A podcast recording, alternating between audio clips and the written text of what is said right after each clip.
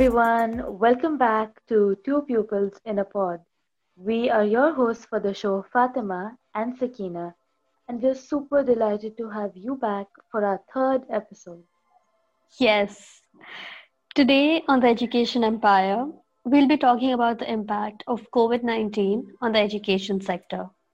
Now, the education sector is a group of institutions which consists of ministries of education, local educational authorities, schools, universities, etc., uh, all of which are primarily concerned with imparting education. Yes. So, we'll basically be seeing the impact that COVID 19 has had on the macro environment of education. Exactly. So, COVID 19, everybody has been talking about it. Everybody um, was super updated, you know, initially, but soon after, like in this point of time, it has sort of died down. And initially, when it all started, the first dilemma that policymakers had was to decide whether they wanted to, you know, keep the schools open and let the people continue their jobs, or whether to shut down the schools completely so that the virus could be um, curbed. So this was a Right. big, uh, you know, confusion that policymakers had. Exactly. But I mean, at the beginning, you know, it was a choice. But as the situation escalated, they had no choice. I mean, it became very clear what had to be done. So um, I think the closure of schools started first in China in January. Yeah. And then when WHO declared a public health emergency, subsequently, almost all the countries in the world, you know, announced periods of lockdown, resulting Hmm. in closing down of schools and universities by the end of March. Right. And statistics show that, you know, 106 countries are currently implementing nationwide closures, which means there's complete lockdown in their Oh. country. Whereas 55 countries are implementing only local closures. So, accordingly, schools either had to shut down or remain open according to the government. And UNICEF has um, shown that 98.6 percentage of the world's student population was affected. I mean, that's literally all of us. That's, yeah, exactly. And approximately 1.725 billion learners are affected. That's huge. That's huge. Right.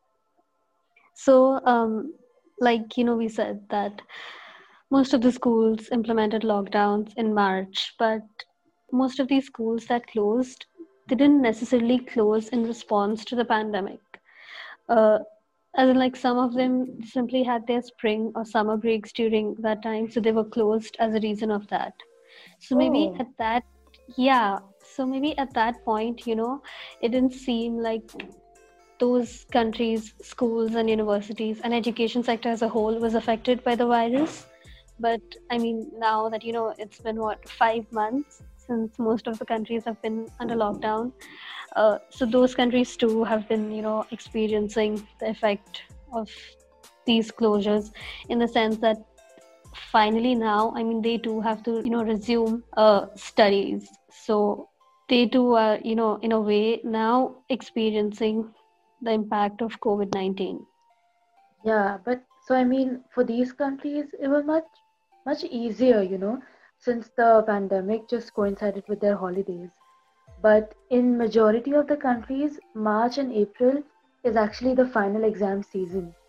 Right. So- a lot of exams had to be conducted in this time, but then they were postponed, delayed, and eventually, you know, most of them got cancelled. you know, I think what happened is that at the beginning, you know, educators they thought that okay, maybe going ahead, the situation might get better. So with that Yeah. hope, they kept postponing the exams. But of course, the situation just got worse. So they eventually had to just cancel the examinations. Yeah, I mean, my own board exams, like the initial papers that we had to write, we wrote all of those, but in the end, one or two papers were actually cancelled because of this pandemic. Oh. Because Oh, got so much worse, you know. Right. I mean, I guess in that aspect, we were lucky because we were, you know, able to write all of our examinations just a day or two before India uh, announced the lockdown. So I guess in that sense, we were lucky. But I think the ones who were actually lucky were you guys, since you guys didn't even have to write like one or two papers. Yeah, I mean, like it got cancelled, and it was such a sigh of relief. I'm not even kidding. but that's then, great. That's great. Yeah, it was. But then we were all worried about our results because we literally did not write one whole exam. You know, so schools definitely had to come up with other alternative solutions and other ways to promote students. So this wasn't really an issue for primary grades because you know it's an unspoken rule that up until secondary school, you know, kids are not really failed. Yeah, but correct. talk about seniors, the situation is different. Definitely, yeah. And I think, you know, for that reason, a lot of schools came up with various criteria to you know promote their students um, some of them consider evaluating the performance of the students based on internal assignments projects and basically yeah, all the other schoolwork yeah that the students did throughout the academic year and a lot of other schools used something called predicted grades which is yeah. kind of like an estimated grade that the teacher believes the student would have got under normal circumstances that is had hmm. the examinations taken place. But don't you think that's sort of i don't know unfair or inaccurate?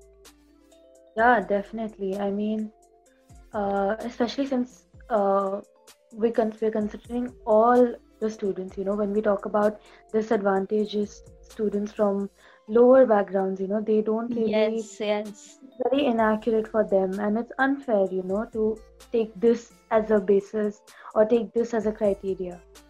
Mm, exactly. And then of course there's also um, the teacher's bias which although it's unintentional but like it's there. It's definitely there. Yeah so undeniably. So there's that as well but i think what universities did was something um, different. I mean they came up with a set of safety net policies. And so these were you know put in place to ensure that none of the students were at a disadvantage academically because of the current situation. So they were basically just a bunch of policies that were like in favor of students so yeah.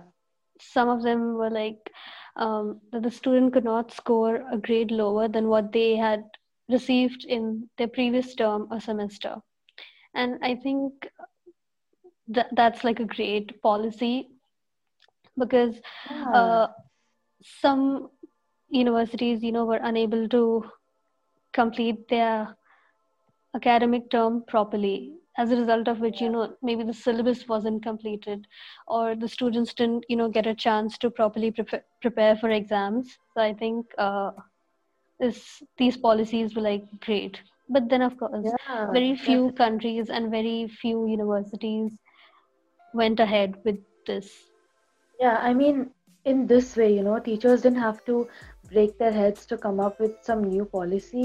And even students got what they had already achieved. So it was like a win win situation. Yeah, exactly. But then a lot of universities decided to go ahead with exams, and the only way to do so was through online examination. And of course, there's a lot of trial, there's a lot of error and uncertainty regarding online exams, you know. And these were not so viable for all the students and all the universities. Because it's a relatively new area. Definitely definitely. I mean we've all been talking about you know switching to d- digital learning for years now. But like since it all happened so quickly that area had hasn't been developed as it should have to you know carry all this out successfully. So like you said because of that there's been a lot of trial and error and like definitely a larger measurement error than usual. Right and that's just like the tip of the mountain you know? Exactly. we've already spoken in detail about this in our previous episode which was such a great debate and i'm sure um, if you haven't listened to it yet you need to go and uh, listen to listen to it episode. right now yes. because we talk about the advantages and disadvantages of both online and traditional learning. Yeah and i'm sure you'll get a better idea after you listen to that. Right. So and i think um, another major issue with uh, online assessments is that the current syllabus right? I mean it was designed for pen and paper tests. So yeah exactly you know the essay type questions. I mean those were the kind of questions that the current syllabus was designed for like i said. But online tests as we know are standardized. They contain mcq type questions etc so honestly i mean you cannot judge that syllabus through standardized tests. So i think that's like another you know problem with online assessments Right. And since we're talking about examinations, you know, this was also the time when government and competitive exams, public oh, assessment, yes, yes. SATs, all of these, you know, tests are held. So the whole schedule of a normal student's life has been affected and it has been disrupted in so many ways. Completely. Like exams were delayed, dropped, replaced, and like so many things happened in between. So exactly again, policymakers have to um, tackle the challenge of you know how and when to conduct these exams. Exactly, exactly. And now moving on from examinations, I think the other area of like major concern has been resuming studies. You know continuing the learning process. And for this purpose um, most of the schools and universities shifted to remote online learning. But mind yeah. you this change this shift happened only in a handful of private schools and universities.